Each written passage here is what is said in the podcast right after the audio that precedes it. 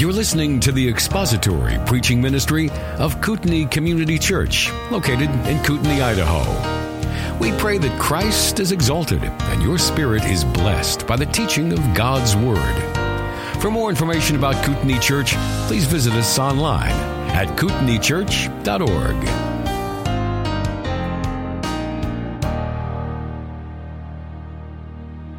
1 Peter chapter 1 verses 3 through 12. Blessed be the God and Father of our Lord Jesus Christ, who according to his great mercy has caused us to be born again to a living hope through the resurrection of Jesus Christ from the dead, to obtain an inheritance which is imperishable and undefiled and will not fade away, reserved in heaven for you who are protected by the power of God through faith for salvation ready to be revealed in the last time.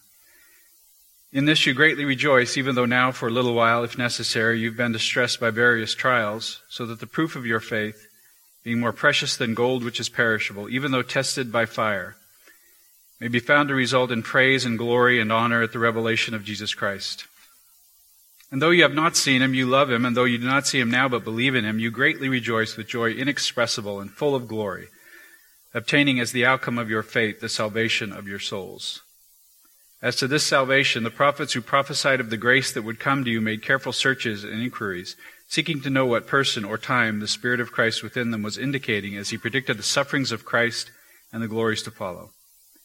It was revealed to them that they were not serving themselves, but you, in these things which now have been announced to you through those who preached the gospel to you by the Holy Spirit sent from heaven, things into which angels long to look.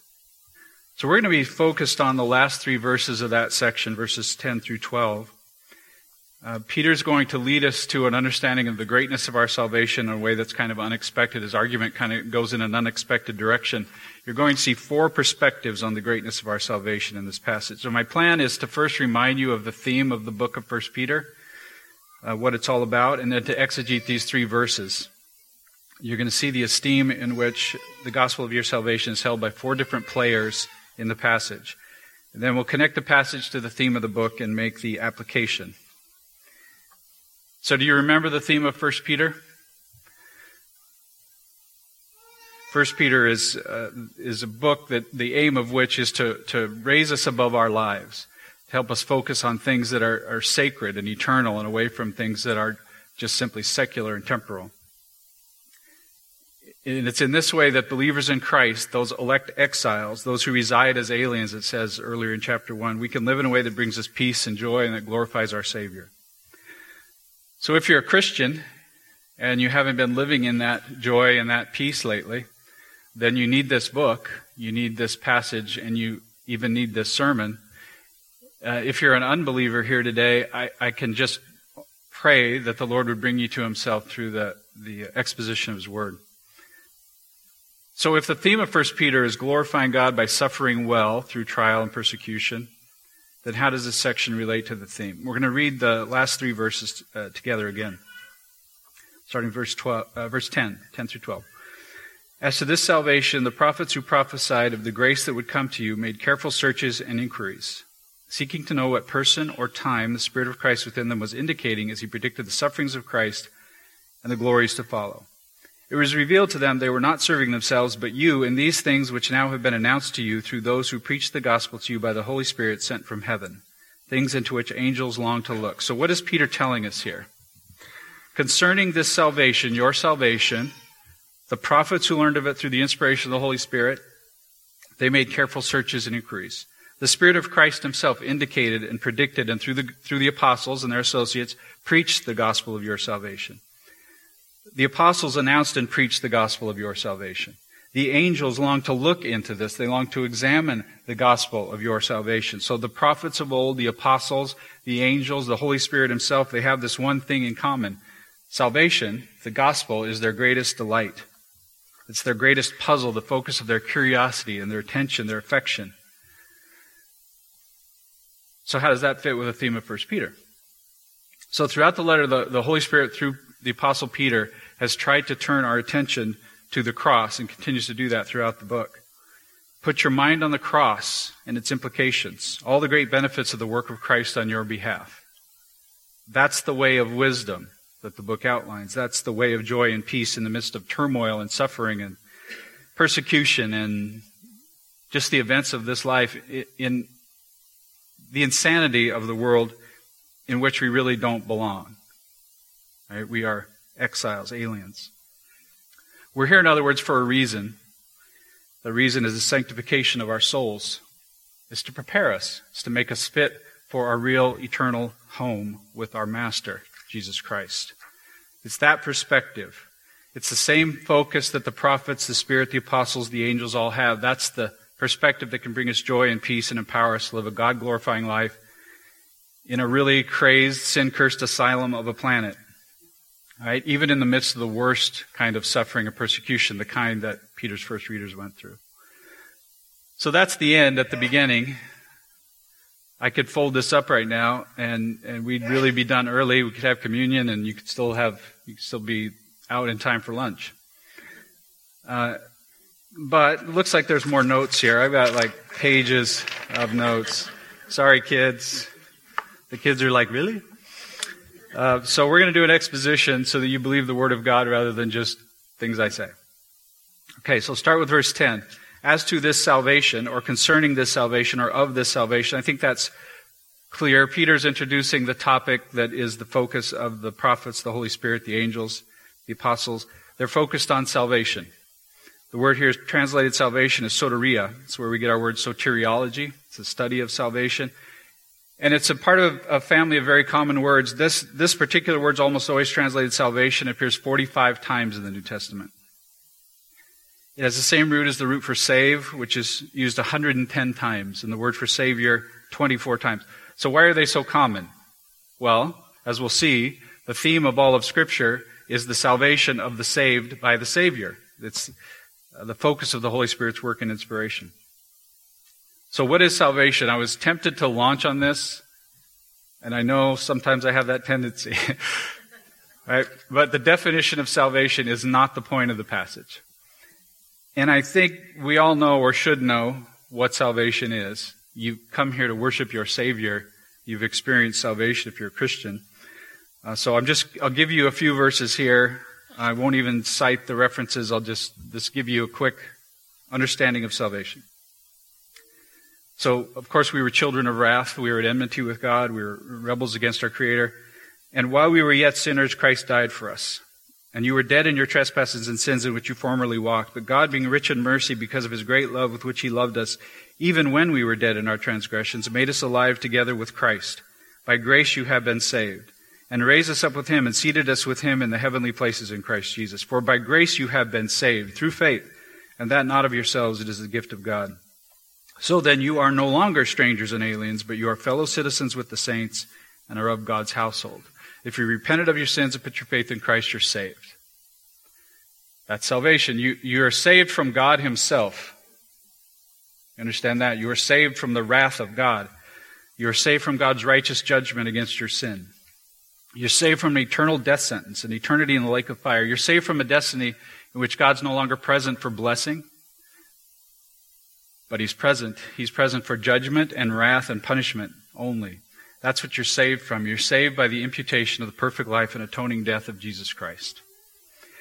So now, if I were going to encourage you to, to consider the greatness of your salvation, my first inclination would be to declare to you exactly what happened, to talk about the change in your destiny and all the, remember the Ordo Salutis that we talked about last time, the, all the elements of your salvation. And really give God glory for all of those things. That's not what Peter does. His approach is, is really different. Now, he's, he's already made clear reference to the greatness of your salvation, the mercy of God. And in the rest of the book, he, he will come back to that. But here he doesn't do that. He does something different. Again, look, look, go back to the verses again, 10 through 12. Don't worry, I won't just keep reading these over and over again, but, uh, well, it might not be a bad idea, but, um, starting with verse 10. As to this salvation, the prophets who prophesied of the grace that would come to you made careful searches and inquiries, seeking to know what person or time the Spirit of Christ within them was indicating as he predicted the sufferings of Christ and the glories to follow. It was revealed to them that they were not serving themselves, but you in these things which now have been announced to you through those who preach the gospel to you by the Holy Spirit sent from heaven, things into which angels long to look. If you look carefully as you go through those verses, there are those four perspectives on the greatness of your salvation. So here's what we're going to see. We'll see the, pro- the prophet's puzzle and passion. That's hard to say. The Spirit's object of inspiration, the apostles' point in proclamation, and the angel's desire and delight. All parties have as their focus the gospel of your salvation. And the word of the day today is salvation, and your kids are going to be really busy today. Peter first demonstrates the greatness of salvation by showing our salvation was the prophet's puzzle and passion. Do you see that? The Old Testament prophets had salvation as the focus of their minds. Because salvation is so great, it's so exciting, it's so interesting, it's so wonderful, it's so important, it's what they wanted to learn about and study about and talk about and hear about. Peter writes, The prophets who prophesied of the grace that would come to you. Who are these prophets? All of them. All the Old Testament prophets. Uh, the scripture reading this morning was from Isaiah. As Jim said, it was written 700 years before Christ. This is Isaiah 53:5. He was pierced through for our transgressions, he was crushed for our iniquities. The chastening for our well-being fell upon him, and by his scourging we are healed. And verse 11, as a result of the anguish of his soul, he will see it and be satisfied. By his knowledge, the righteous one, my servant, will justify the many as he will bear their iniquities. Psalm 22 was written by David a thousand years before Christ. These are verses 15 through 18. My strength is dried up like a potsherd, and my tongue cleaves to my jaws, and you lay me in the dust of death. For dogs have surrounded me. A band of evildoers has encompassed me. They pierced my hands and my feet. I can count all my bones. They look, they stare at me. They divide my garments among them, and for my clothing they cast lots. It's a picture of the cross. Hosea was written about 750 BC. Romans 9 quotes these verses from Hosea, applies them to our great salvation in Christ. I will call those who are not my people my people, and her who was, her who was not beloved, beloved. And it shall be that in the place where it was said to them, You are not my people, they shall be called sons of the living God. The reconciliation of man to God. From the serpent's curse in Genesis, remember this? I will put enmity between you and the woman, and between your seed and her seed. He shall bruise you on the head, and you shall bruise him on the heel. To Malachi, they will be mine, says the Lord of hosts. On that day I prepare that day that I prepare my own possession, I will spare them as a man spares his own son who serves him. We see a promise of a Savior, a Redeemer, one who would bear our sins and defeat our accuser. We see in the Old Testament a promise of salvation. The Old Testament prophets prophesied of the grace that would come. While they themselves received salvation by, by looking ahead to the promised Savior, they didn't get to see the full accomplishment of the work of salvation in time. They knew that God would do some things. They knew that God would redeem his people. Uh, they understood from the earliest time that a Savior would come, all the way back from Genesis. They put their faith in that Savior. They prophesied of the grace that would come in the person of the promise, Jesus Christ. They knew the Savior was future. They knew He would save His people when He came. They were given glimpses into some of the aspects of the nature and atoning work of that. We've seen a little bit of that. But they were unaware of some of the facts of our salvation. They, they understood some things. Messiah would suffer um, suffer and die. You see that here in 1 Peter, the sufferings of Christ. They predicted that. They knew he would live and that his suffering and resurrection would have saving results for his people, that he would be the Savior of all people without distinction, not just the physical descendants of Abraham, was mentioned today in Sunday school. That's a reference here. The glories to follow refers to the benefits of salvation that would accrue because to the church from the work of Christ, all to the glory of Christ. Uh, Christ himself, he made it clear that these prophecies pointed to himself, that he was the Savior, the realization of the grace that was to come.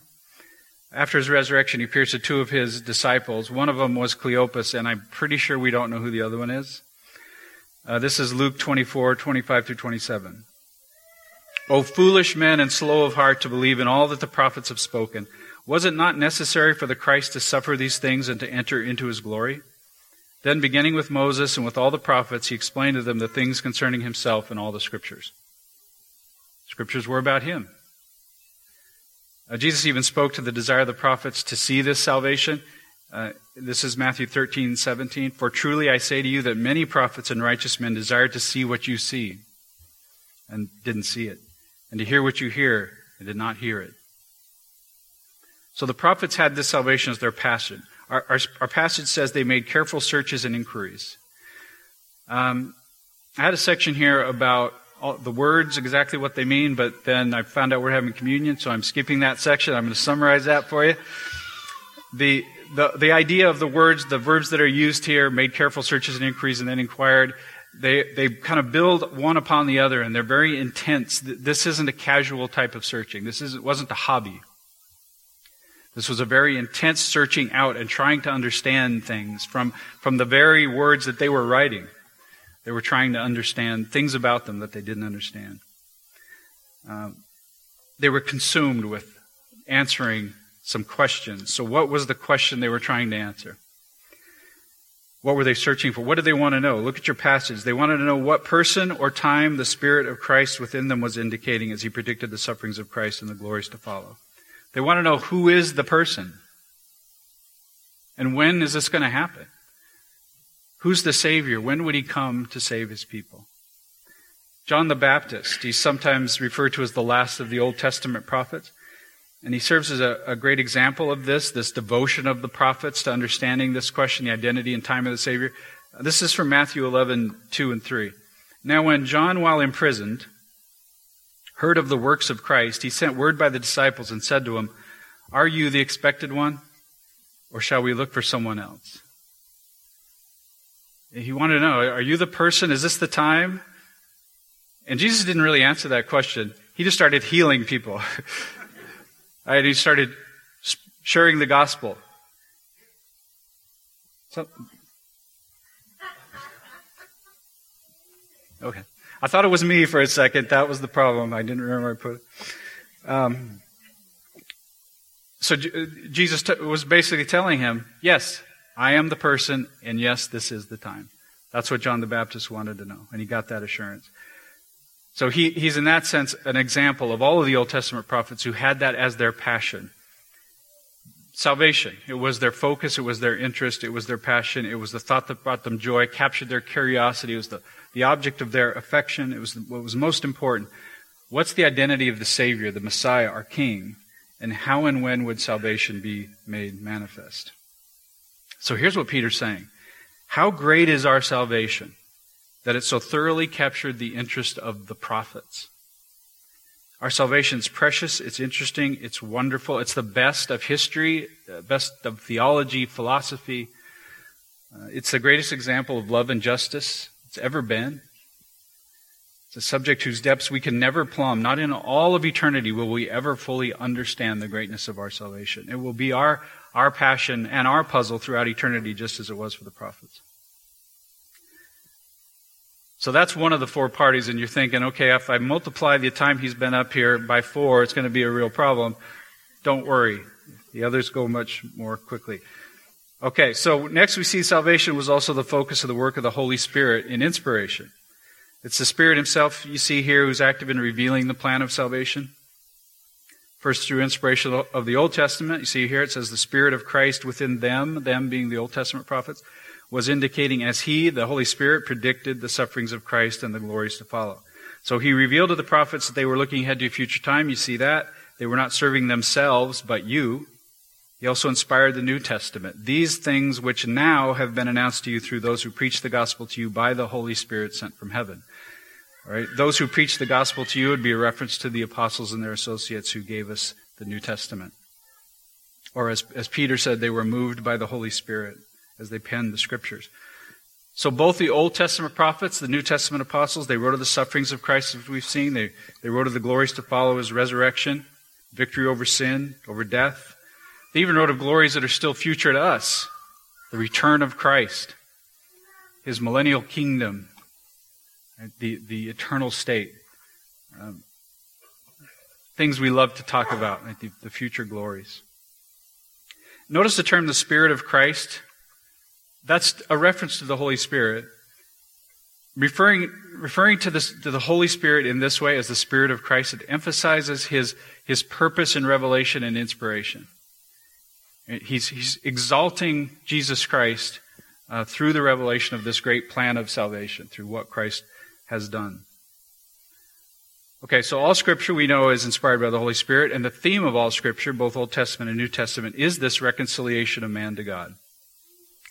Right? So if you look at all of Scripture, whether you view it as God setting up for himself a kingdom, or you view it as God setting up for himself a family, it's all about salvation, isn't it? It's all about the salvation of the setting apart of a people, saving them and setting them apart. Okay, so just as the prophets had as their passion and puzzle the salvation of God's people, so does the Holy Spirit have as the object of His work in inspiration and revelation the gospel of your salvation. Same focus. See how fast that was? Thirdly, Peter shows us the greatness of our salvation by pointing out that salvation is the point of the apostolic proclamation. Verse 12. It refers to these things which now have been announced to you through those who preach the gospel to you by the Holy Spirit sent from heaven. Same things. The events surrounding the gospel of Jesus Christ, our salvation. Same things that consume the interest of the prophets. Same things that, that is the work of the Holy Spirit in inspiration. Uh, these are also the content of the apostolic proclamation, the apostolic teaching of the New Testament. Salvation. It's the gospel. It's focus of the apostles. Uh, Paul says in 1 Corinthians, and when I came to you, brethren, I did not come with superiority of speech or of wisdom, proclaiming to you the testimony of God. For I determined to know nothing among you except Jesus Christ and Him crucified. The gospel. This is John in 1 John 1. What we have seen and heard, we proclaim to you also, so that you too may have fellowship with us. And indeed, our fellowship is with the Father and with His Son, Jesus Christ. The point of John's work was fellowship with the Father, with the Son, reconciling people to God. Uh, Peter in chapter 3, I didn't write down the verse, I think it's verse 18. Um, I'm not sure. It's the gospel in one verse. For Christ also died for sins once for all, the just for the unjust, so that he might bring us to God, having been put to death in the flesh, but made alive in the spirit. The gospel. So, of course, we know, right? The, the, the whole point of the existing communication that we have of the apostles and their associates is the gospel of our salvation, the gospel of Jesus Christ, the great work of God in the salvation of his elect. So it was the passion, the, the point of the proclamation of the gospel. It was the apostles' purpose. They lived and died for the gospel. Many of them literally died for the gospel. They willingly gave their lives for the gospel. This is how precious was the gospel to these New Testament writers. All right, so your salvation was the puzzle and passion of the prophets. It was the object of the Spirit's work in inspiration and revelation. And we see salvation as the point of the apostolic proclamation of the New Testament. Lastly, we see here in the passage salvation is also the desire and delight of the angels. Now, when someone says lastly, you start to think maybe I can start packing up, but that's not right. This is lastly. Look at verse 12 again. It was revealed to them the Old Testament prophets, that they were not serving themselves but you in these things which now have been announced to you through those who preach the gospel to you by the Holy Spirit sent from heaven, things into which angels long to look. So the same things, the things pertaining to salvation, long to look. The angels long to look into these things. Long to look translates two verbs. I will spend a little bit of time on this because it becomes important later on. Uh, the, the word that's first translated long, that angels long to look, so there's two words, long and to look. The word translated long is a common word, epithumeo. It's translated as desire or covet or lust um, or crave. The word itself is morally neutral. Right? It, it's a very, it just implies a very strong desire. That, that desire can be good or bad depending on the object of that desire. Okay, so here, it's the desire of the angels to look into the salvation of mankind. It's a, it's a good desire, a laudable desire. Then look into is a, an interesting word. It translates a word that literally means to stoop. It's used in the Greek to imply looking carefully into something, as you might, you know, stoop down to get a, a better look at it. It's used of when Peter arrived at the empty tomb, he, he looked in. It, the word is the same word. It means to stoop. So you can kind of imagine the angels stooping down to look into this. What is going on with this idea of salvation? You know, we sometimes think of the angels as being superior to us. And of course, in some ways they are, right? But we have to remember they're not image bearers of God. They don't, they don't have that responsibility. And so, as such, they've never experienced salvation. Right?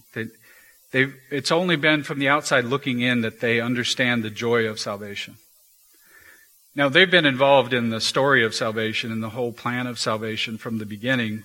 Um, I believe that the, the angels, right after their creation, rejoiced in the creation. They got to see some of that. I, I wouldn't, you know, I wouldn't die on that particular hill. But we know that the angels were involved throughout the Old Testament. You, you see them talking to different Old Testament saints and sharing different parts of God's plan. They were involved in some way in the giving of the law to Moses. We know that. Uh, they were there for the proclamation of the birth of Christ. They were there at the temptation of Christ to give Christ comfort. They comforted Christ in the garden at his betrayal. They were there at the resurrection. They were there at the ascension. One of the great stories of the angels are like, why are you looking up to heaven? Uh, he's, he'll come back.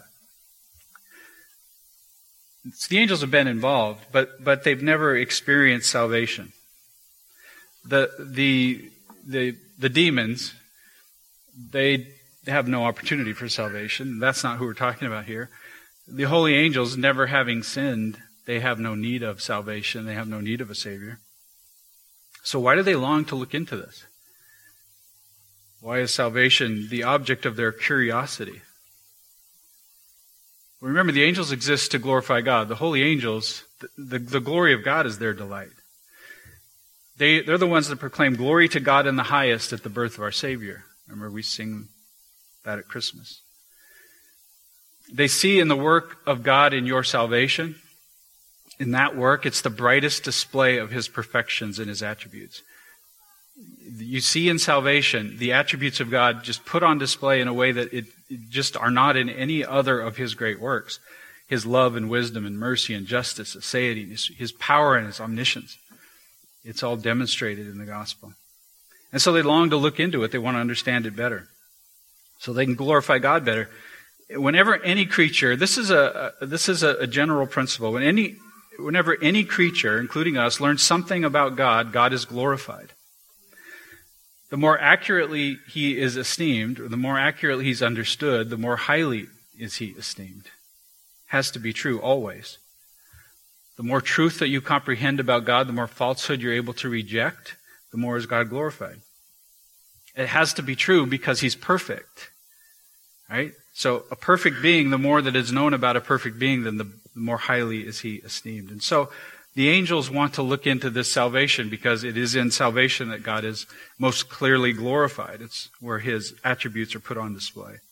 You know, the angels rejoice when a sinner repents.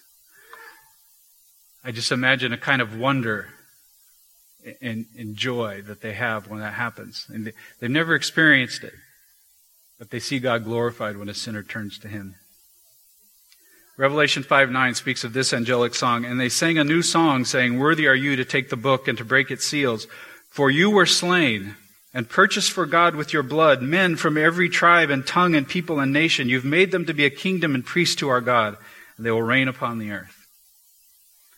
So the prophets have salvation as their puzzle and passion. The Spirit Himself has chosen to reveal our salvation as His work of inspiration. The point of the apostles' proclamation, indeed the point of their lives was the gospel of your salvation. And now we see salvation as the desire and delight of the angels. The gospel of Jesus Christ, the person of Jesus Christ, captivates men and angels alike. His goal, his gospel is their consuming interest. Salvation is what they want to read about. It's what they want to think about. It's what they want to talk about, what they want to sing about, what they want to work toward. So why is this passage here? That's the, that's the meaning of the passage. Why is it here?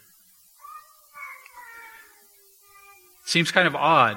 Uh, it did to me at first. It, it didn't, it didn't necessarily fit, right?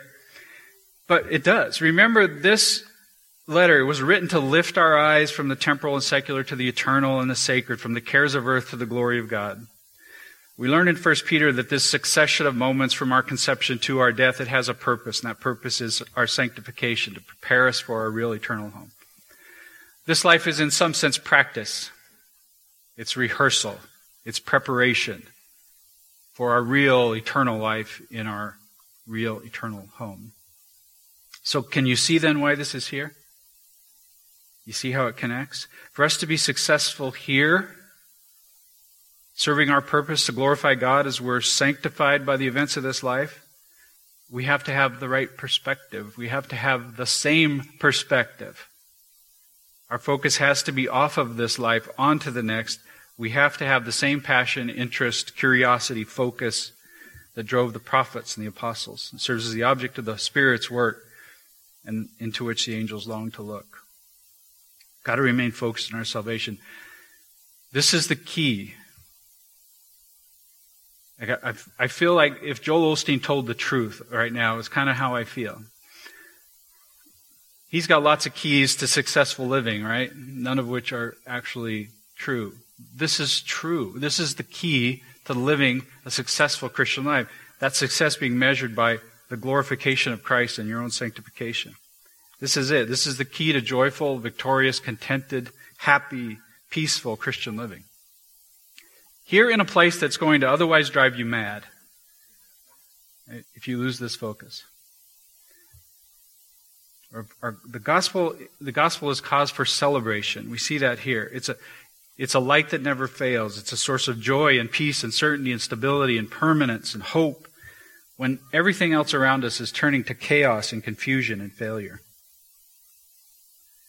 Our salvation is the highest and greatest of gifts. It's the most important and vital reality that we'll ever experience. We have to hold on to it.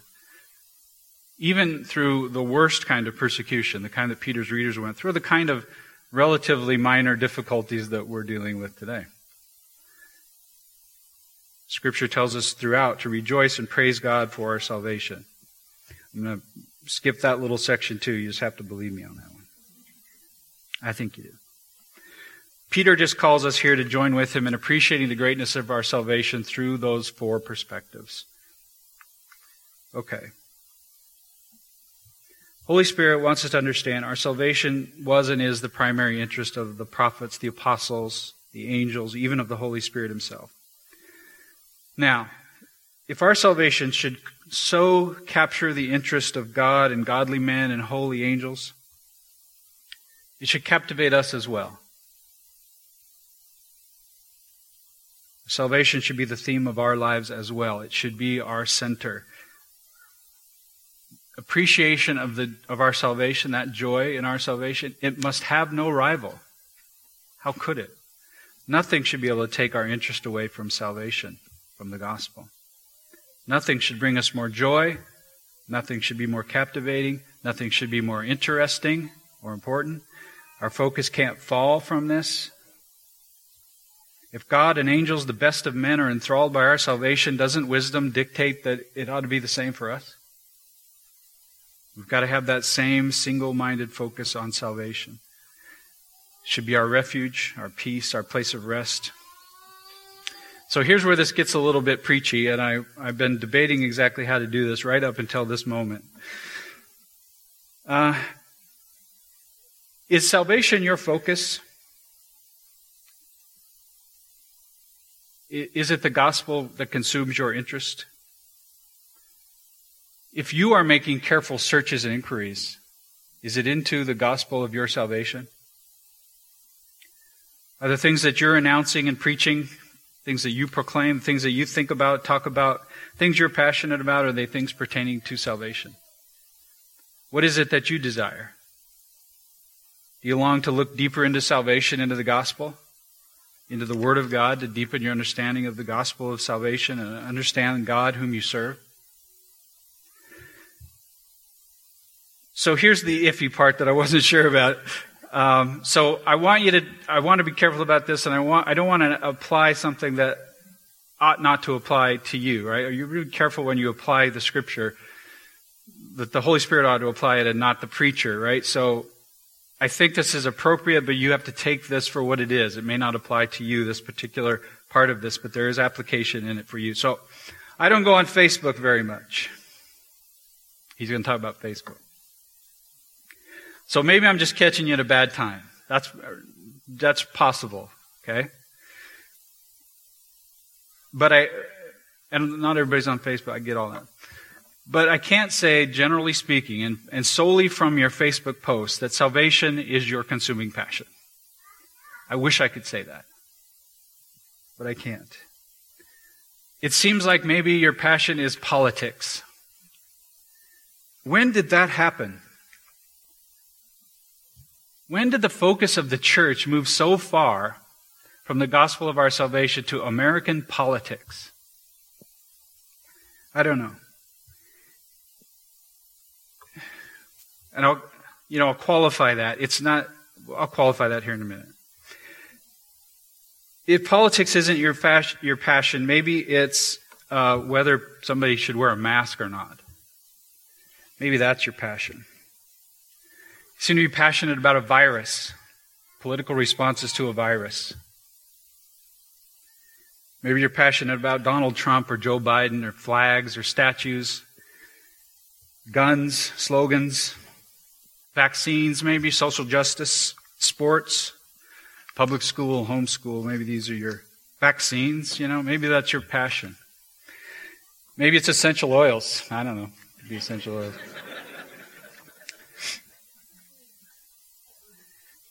I, I, again, I want to be careful. I don't want to go beyond what is written. I, I, I'm not here to tell you that you can't be passionate about anything other than the gospel. You can't have any interest other than the gospel.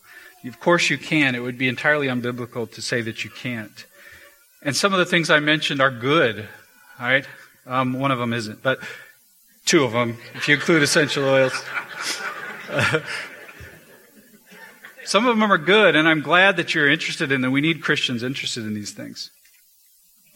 But I am, so I'm not here to do that, but I am here, I am here standing in this pulpit today to question whether salvation, whether the gospel of Jesus Christ is your primary passion. Is the gospel your hill to die on? Is it the gospel? If you're speaking to a lost person, is it the gospel that you're announcing and proclaiming? Is it the gospel that you're at least thinking about. Like, how do I shoehorn the gospel into this conversation? Are you at least thinking that? Or are you focused on correcting their thinking about a political or moral issue? Something which I'll remind you is absolutely impossible for them to do, apart from the regenerating work of the Holy Spirit. Okay? Does the gospel have any part in the conversation? That's the question. When you speak to one another, does your speech revolve around salvation, around the grace of God to you? Does the, the greatness of your salvation come up at all? And I know it does very often, okay? I'm not, I, I'm, I'm not asking these questions to shame you, really. I'm not trying to make anybody feel inadequate. All of our sins have been borne by Christ including any sinful preoccupation with the vain things of this world. If, if our priorities are a little bit out of whack, if we put lesser things ahead of the gospel of our salvation, we put other things ahead of contemplation of, of the perfections of God, the work of the Savior, then sure, we've fallen short. Praise God, our salvation, our, our Savior has atoned for that. I have no desire for you to leave here beating yourself up for that, for a failure to fix your eyes on Christ. I don't want you to leave just thinking you're a lousy Christian. That's no good. I'm trying, absolutely trying to do what Peter is trying to do. Turn your focus to Christ and His work. Focus on that which can give you a peace that passes all understanding, the thing that can give you real joy and happiness. This world's pre existing insanity is being made more and more manifest. Don't buy into it. This isn't our world. Not yet. Peter tells us to live as aliens here, to be different, work to see people converted by the Holy Spirit through living and proclaiming this gospel of your salvation. Same message that was the passion of the prophets and the apostles and the angels has to be our focus. Look at the application here in 1 Peter. This is safe application. 1 Peter verses 13 through 16. Therefore, prepare your minds for action. Keep sober in spirit. Fix your hope completely on the grace to be brought to you at the revelation of Jesus Christ. As obedient children, do not be conformed to the former lusts which were yours in your ignorance, but like the Holy One who called you, be holy yourselves also in all your behavior, because it is written, You shall be holy, for I am holy. Looking forward to preaching on that. Holy meaning separate, otherly, different. Different how? Different like God. Obedient to God. Focused on the things of God. Focused on salvation made into his image. Uh, the word for lust, interestingly, in verse 14, that word for lust, it's the same word as the word for long in verse 12. There's a contrast there between the desire of the angels, the prophets, and the apostles, and your former desires. There should be a, a contrast. Your desire now should be to look in to the gospel of your salvation. So I hope you see the connection. We're to have that same focus on things eternal, the work of God in our salvation, all the benefits of our salvation. Same focus of all of these individuals we've looked at the, the prophets, the apostles, the angels, the Holy Spirit Himself. Then you may be holy, separate, otherly, demonstrating the character of God, glorifying God, which is the purpose of our life on this bizarre planet. So if instead brothers and sisters in Christ, my, my church, if instead you choose to dwell on the things of earth, you choose to dwell on things that will not endure, things that are going to get burned up at the recreation of the new heaven new earth, things that enthrall the unregenerate, you're wasting your time. You, you're just going to be mired in their same hopelessness and anxiety and their same defeat and their outrage and their despair. And these are people you'll never be with again. This is your opportunity. Right? You can join them in their what whatever they're passionate about, or you can instead focus on the gospel of your salvation. You're not going to find joy and peace in Fox News or CNN or Facebook. See, I said Fox News and CNN, so I got them both. You, you won't find satisfaction, joy, and peace in anything other than the gospel of your salvation, and in particular in relationship to the author of that salvation, our Lord and Savior Jesus Christ. I guarantee it. But if instead you can join the Holy Spirit, you can join the prophets, the apostles, the angels, and myriads of, sinner, of, of, of sinners that have turned to Christ, the saints that have gone before you, focus all your spiritual, emotional, intellectual efforts on the greatness of your salvation, then you can do it. You can live here as an elect exile, a happy sojourner serving your Savior, joy and peace and fruit. You glorify God as a faithful slave of your Master. Thank you for listening to the latest podcast from Kootenai Church. If you'd like to learn more about Kootenai Church or to donate to our church ministry, you can do so online by visiting kootenaichurch.org. We hope you enjoyed this podcast and pray you'll join us again next time. Once again, thank you for listening.